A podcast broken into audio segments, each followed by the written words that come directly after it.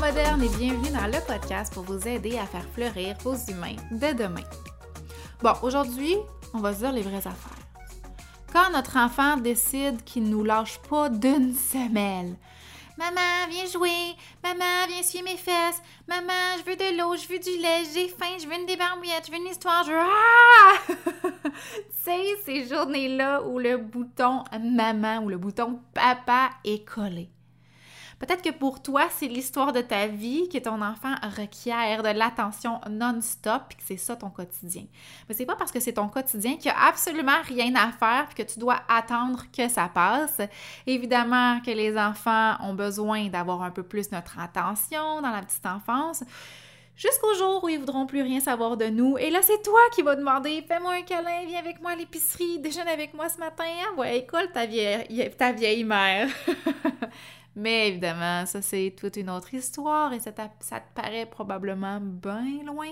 Mais aujourd'hui, ce que je vais faire, c'est que je vais tenter de te donner quelques stratégies pour aider ton enfant à accepter que tu peux pas toujours euh, être là disponible pour lui à chaque, euh, c'est chaque besoin dans la seconde, que tu peux pas toujours avoir ton attention sur lui ou sur elle.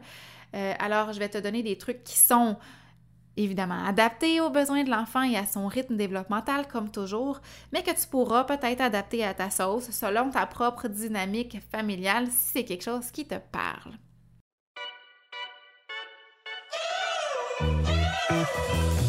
Je suis Mélanie, éducatrice spécialisée depuis presque, mon Dieu, 15 ans maintenant. Et je suis aussi maman deux fois. Puis mon troisième bébé, ben, c'est Wikid, la plateforme éducative conçue pour accompagner les parents modernes. Les parents modernes, c'est vous, ça. Ma mission, c'est de rendre votre quotidien plus simple, plus doux, plus fun dans les moments où ça va moins bien, puis ben, quand ça va bien aussi. Mon podcast, c'est la référence parentale quand vous avez besoin d'être rassuré, rassurez que vous êtes normal, que vous n'êtes pas seul, puis que vos enfants, ben, sont pas brisés. C'est la référence quand vous avez envie de comprendre de quoi votre enfant a besoin.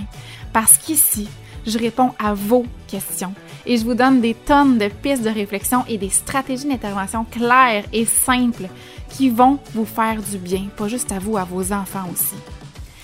Si mon podcast ou mes formations en ligne aident un seul parent à se sentir plus outillé, plus épanoui ou plus en confiance, ben pour moi, ce sera mission accomplie. Puis si vous avez envie de contribuer puis de donner au suivant vous aussi, mais ben partagez les podcasts avec vos amis, avec vos proches ou avec votre communauté si vous aimez ce podcast-là, si vous avez envie de me donner un petit boost d'énergie, ben allez me donner une petite évaluation sur iTunes ou écrivez-moi un petit message. Ça me fait vraiment toujours plaisir de vous lire. Bonne écoute!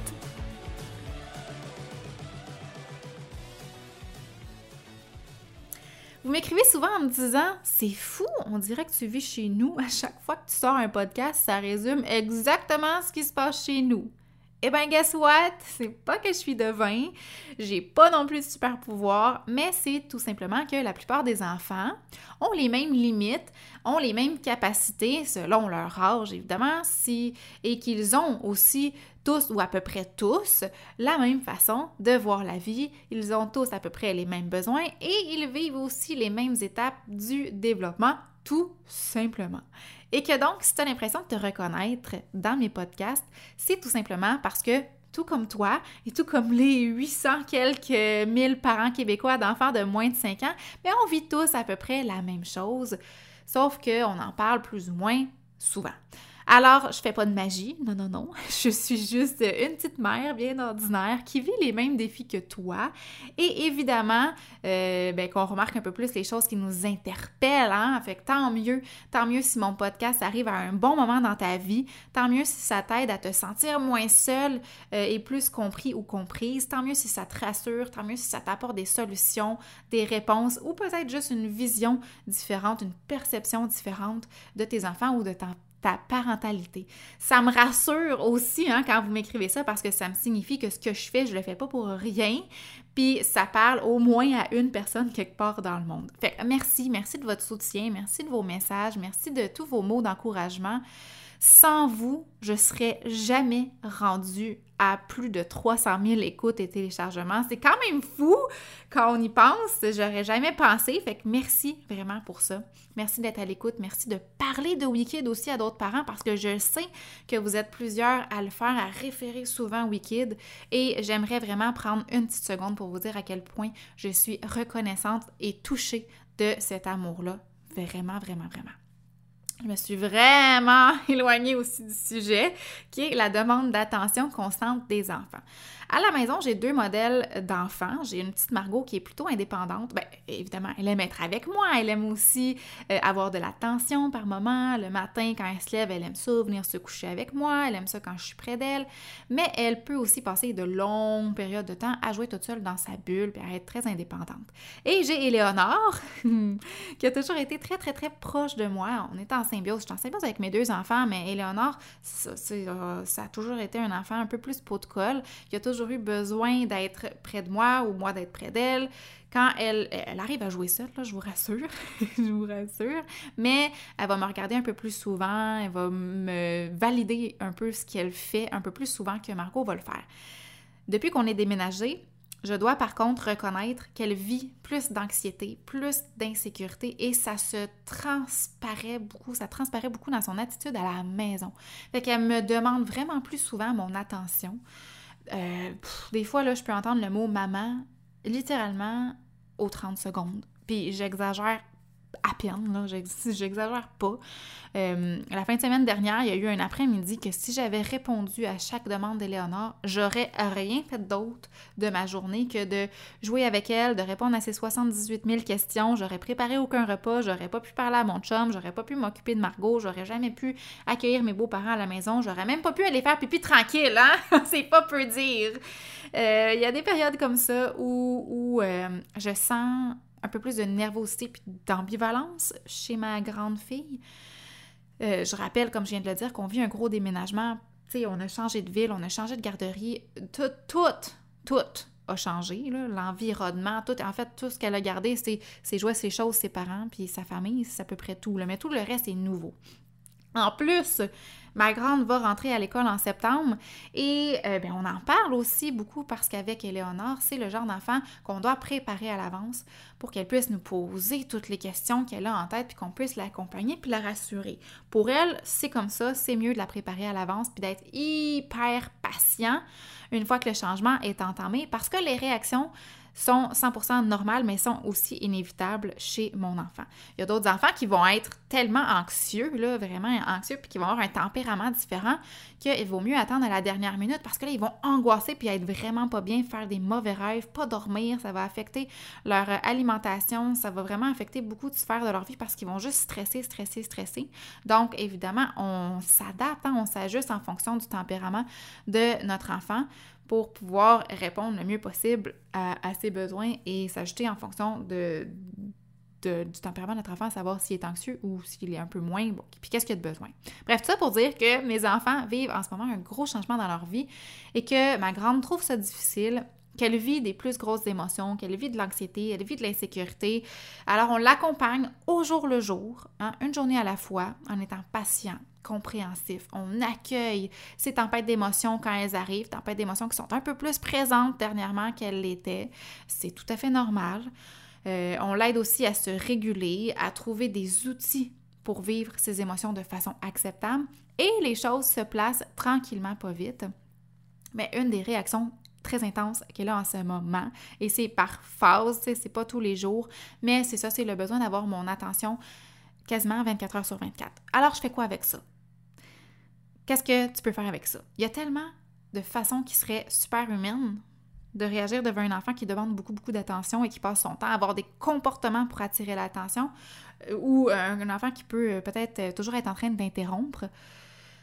En fait, premièrement, de simplement switcher notre perception pour comprendre que les comportements que ma fille a ou que ton enfant a ont zéro aucunement pour but de me faire suer ou de te faire suer. C'est vraiment pas dans le but de m'exaspérer, de me provoquer ou de me blesser. Hein. Ma fille, dernièrement, si elle a un peu plus de comportement inapproprié, c'est pour tester les limites. On est dans un nouvel environnement. Est-ce que c'est les mêmes limites?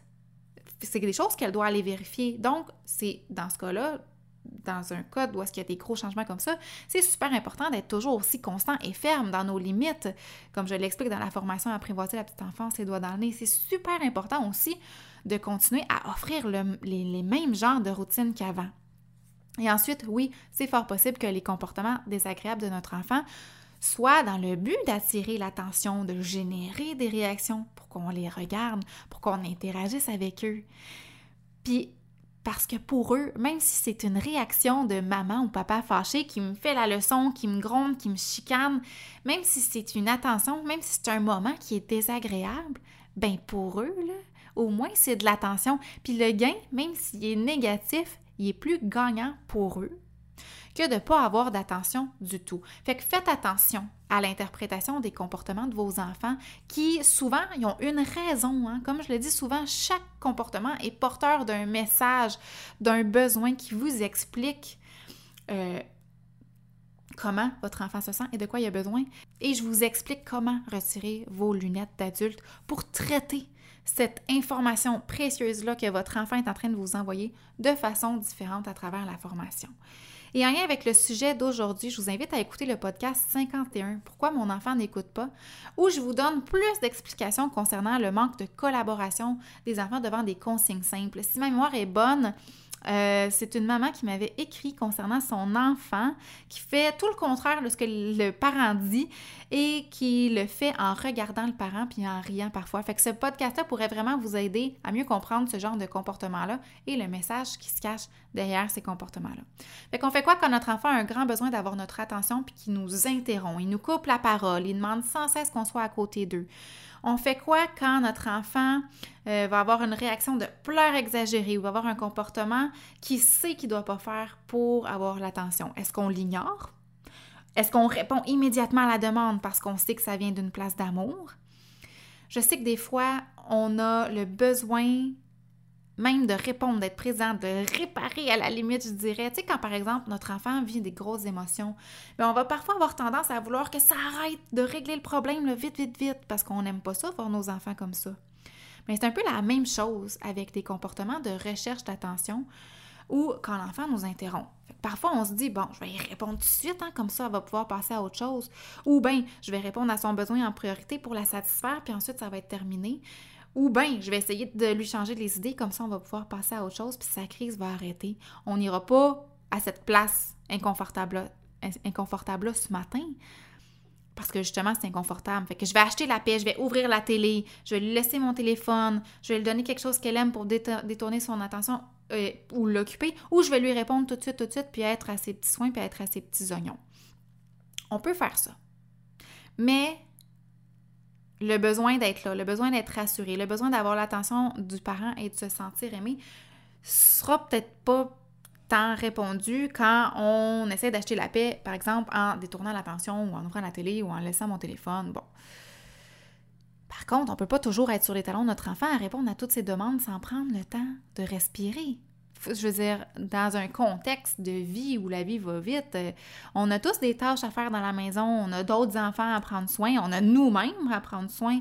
Fait que ça prend un équilibre. Un équilibre d'attention, d'amour, d'empathie, mais un équilibre aussi de je sais, mon amour, que tu peux attendre encore un petit peu parce que c'est ça la vraie vie, puis que les autres aussi ont des besoins qui sont tout aussi importants que les tiens, ma chérie. Ignorer, Hmm, pas vraiment mieux. Parce que l'enfant qui veut vraiment, tu sais, genre l'enfant tenace, là, mais si son premier comporte, si son premier comportement, est ignoré, qu'est-ce que tu penses qu'il va faire? Ben oui, il va en faire un deuxième pire, puis un troisième encore pire, jusqu'à ce qu'il se mette dans une situation potentiellement dangereuse pour lui, ou qu'il mette une autre personne dans une situation dangereuse, puis ça, on veut pas ça. Fait que si on est dans un moment où on peut donner l'intention ben, good, let's do it. on n'a pas besoin d'attendre, on, se pose pas trop de questions. Ben oui, mon amour, viens ici, tu veux qu'on joue ensemble? Ben oui, tu veux jouer à quoi? Puis on donne un bon 10-15 minutes en tête à tête, sans distraction avec notre enfant, puis bingo, la petite jauge, le petit réservoir d'attention, il est rempli pour quelques heures. Si par contre, mettons, tu es en train de parler au téléphone ou tu es en pleine discussion avec ta meilleure amie, Ça, souvent, c'est le cue hein, pour, de tous les enfants pour venir nous poser 56 000 questions puis avoir 32 000 problèmes. mais c'est là qu'on veut trouver le sweet spot entre je vais pas ignorer, mais je vais pas non plus raccrocher pour répondre aux besoins de mon enfant dans la seconde. Alors, on peut dire à notre interlocuteur qui est un adulte et qui peut tout à fait comprendre Attendez-moi juste une petite seconde. Et là, on dit à l'enfant, en se plaçant à sa hauteur, j'ai vu que tu veux me parler, puis j'ai vraiment hâte d'entendre ce que tu as à me dire. Je dois terminer ce téléphone important-là, puis je t'écoute tout de suite après. Ou, je suis sûre que tu as quelque chose de super important à me raconter, je vais terminer d'écouter mon amie Annie, puis je vais t'écouter après. Ou bien, ça peut être quelque chose comme, euh, j'ai entendu que tu avais besoin de mon aide pour mettre ton déguisement. Ça va me faire plaisir de t'aider, je vais terminer de couper les poivrons, puis je t'aide après. Ou, tu voudrais que je dessine avec toi? Hey, c'est une super idée, puis j'ai vraiment hâte de jouer avec toi, mais je vais terminer mon yoga, puis après ça, je vais être disponible pour jouer avec toi. Et là, tu respires. je te dis ça parce que premièrement, tu vas peut-être avoir bien, bien, bien envie de sauter dans tes vieilles bottines puis de répondre immédiatement à la demande. Et parce que les chances que ton enfant revienne à la charge sont quand même potentiellement grandes, surtout au début. Je vais pas te faire croire que c'est magique. c'est des choses qui prennent du temps et, qui vont te demander de rester patient ou patiente et de répéter. C'est normal, comme dans tout d'ailleurs, c'est des enfants. Fait que respire et fais exactement ce que tu as dit que tu allais faire. Terminer ce que tu as dit que tu allais terminer.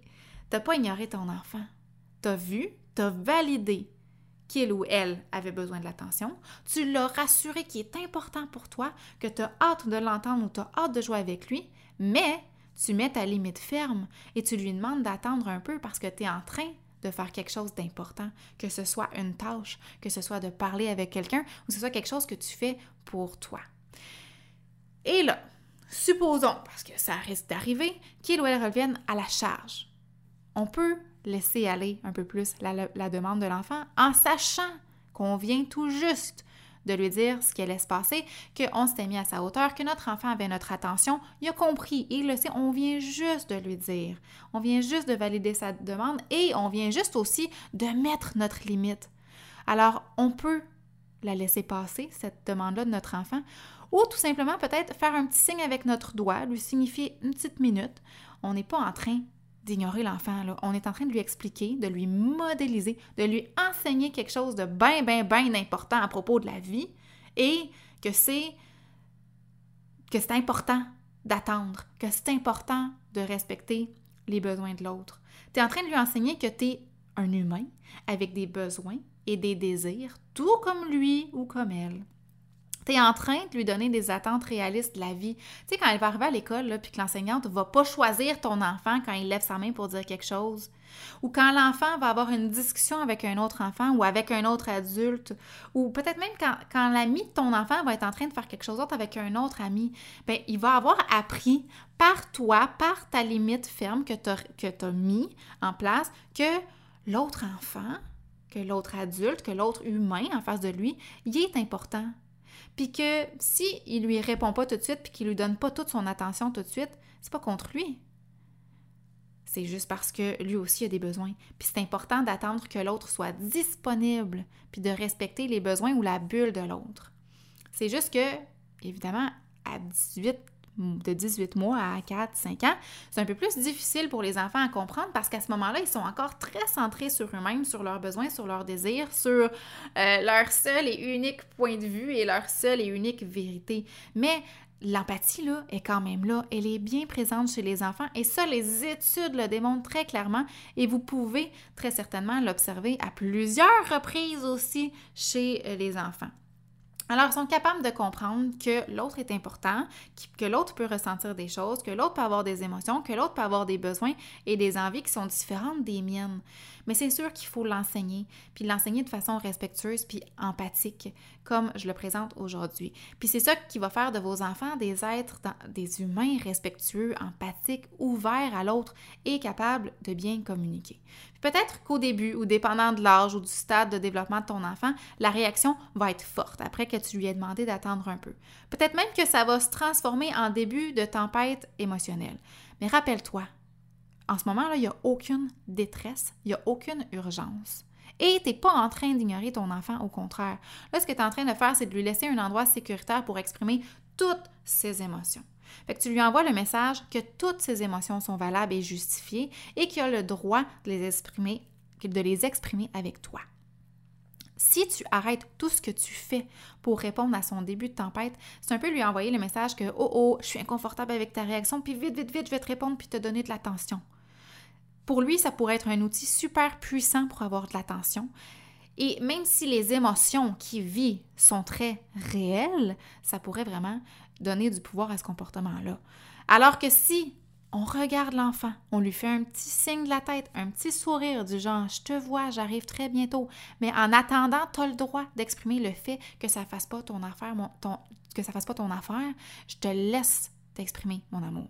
Et tu termines ce que tu avais dit que tu allais faire. Tu termines ton petit yoga, tu termines ta phrase à ton ami, tu termines ton téléphone. On peut évidemment écourter ce qu'on faisait là, ou écourter notre conversation si c'est possible.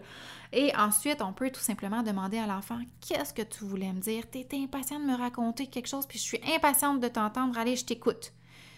Puis les chances sont que ton enfant va probablement avoir oublié, puis c'est pas grave. C'est pas grave.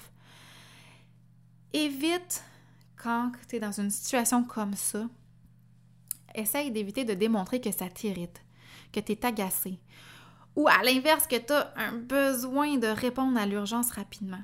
Là, c'est le moment, maman et papa, de mettre ta poker face, de, mettre un visage zen dans ta face, un visage qui dit je suis en contrôle, je suis calme et je reste sur mes positions, je garde ma limite et je reste ferme sur ce que je viens de dire, hein, de ne pas te laisser déstabiliser par l'urgence. Bon, mon chum est en train d'imprimer à un moment très bien choisi. Ça se peut que vous entendiez mon imprimante en background. Euh, je vais essayer de reprendre ce que je disais. Euh, donc, c'est ça. C'est important de ne pas se laisser déstabiliser par l'urgence que tu perçois dans le comportement de ton enfant, de ton enfant parce qu'il n'y en a pas d'urgence, vraiment. Et c'est important de maintenir ta limite, mais de demeurer doux et compréhensif. Et je termine en te faisant un petit rappel amical, parce que quelle meilleure façon de montrer à l'enfant à respecter la bulle de l'autre qu'en respectant sa bulle à lui aussi? Je suis en train de vous expliquer pourquoi c'est sain de faire attendre un peu nos enfants le temps qu'on termine ce qu'on fait, parce qu'on a aussi des besoins, parce qu'on est important, parce qu'on a des responsabilités. Mais l'inverse est tout aussi vrai et important. Mon Dieu, Seigneur, veux-tu bien me dire qu'est-ce qui est en train de faire imprimer? Je sais pas si vous entendez le bouquin en arrière. Bon, en tout cas, ça s'est arrêté. J'espère que vous continuez à me suivre quand même. Mais alors, pour revenir à ce que je disais, la meilleure façon d'enseigner à l'enfant comment qu'on peut respecter la bulle de l'autre, c'est en le modélisant. Fait quand vous voyez que votre enfant il est assis et qu'il est en train de faire un jeu, même si pour vous, là, c'est pas important, même si pour vous, c'est juste un jeu qui va pouvoir continuer plus tard, bien, soyez aussi respectueux de son rythme et de son besoin du moment. On peut aller se mettre à la hauteur puis lui dire Je vois que tu joues super bien, mais c'est bientôt le moment de, venir manger puis de laver tes mains. Est-ce que tu veux venir maintenant ou dans deux minutes? Et on laisse l'enfant décider de son propre rythme et de son besoin du moment. Il a le droit de terminer ce qu'il faisait, tout comme toi, tu as le droit de terminer ta phrase avant de répondre à une demande de ton enfant, tant que ce soit fait dans le respect de l'autre. Alors, on peut le laisser terminer, lui laisser une, deux, trois minutes, le temps de terminer ces choses, lui donner la possibilité de le faire, lui donner le choix de le faire, d'arrêter tout de suite ou d'arrêter dans deux, trois minutes. C'est important. Dans les prochaines semaines, on va parler de comment faire quand notre famille, nos proches, nos amis ont une approche de parentalité qui est différente de la nôtre, comment on peut mettre notre limite, puis comment on peut leur donner une occasion de leur enseigner ce qu'on fait sans qu'ils se sentent confrontés ou vexés. Alors manquez pas ça, ça risque d'être bien intéressant. On va parler aussi de comment on peut réagir et intervenir quand nos enfants se blessent, parce que là, on va sortir de plus en plus souvent au parc, donc les petits accidents, les blessures vont arriver. Donc comment, euh, quelle est la façon la plus euh, saine de réagir? Et on va aussi parler de mes clés pour passer, mes conseils pour passer un été tout en douceur. Alors voilà, voilà, voici ce qui s'en vient dans les prochaines semaines. On se reparle bientôt. Tourlou!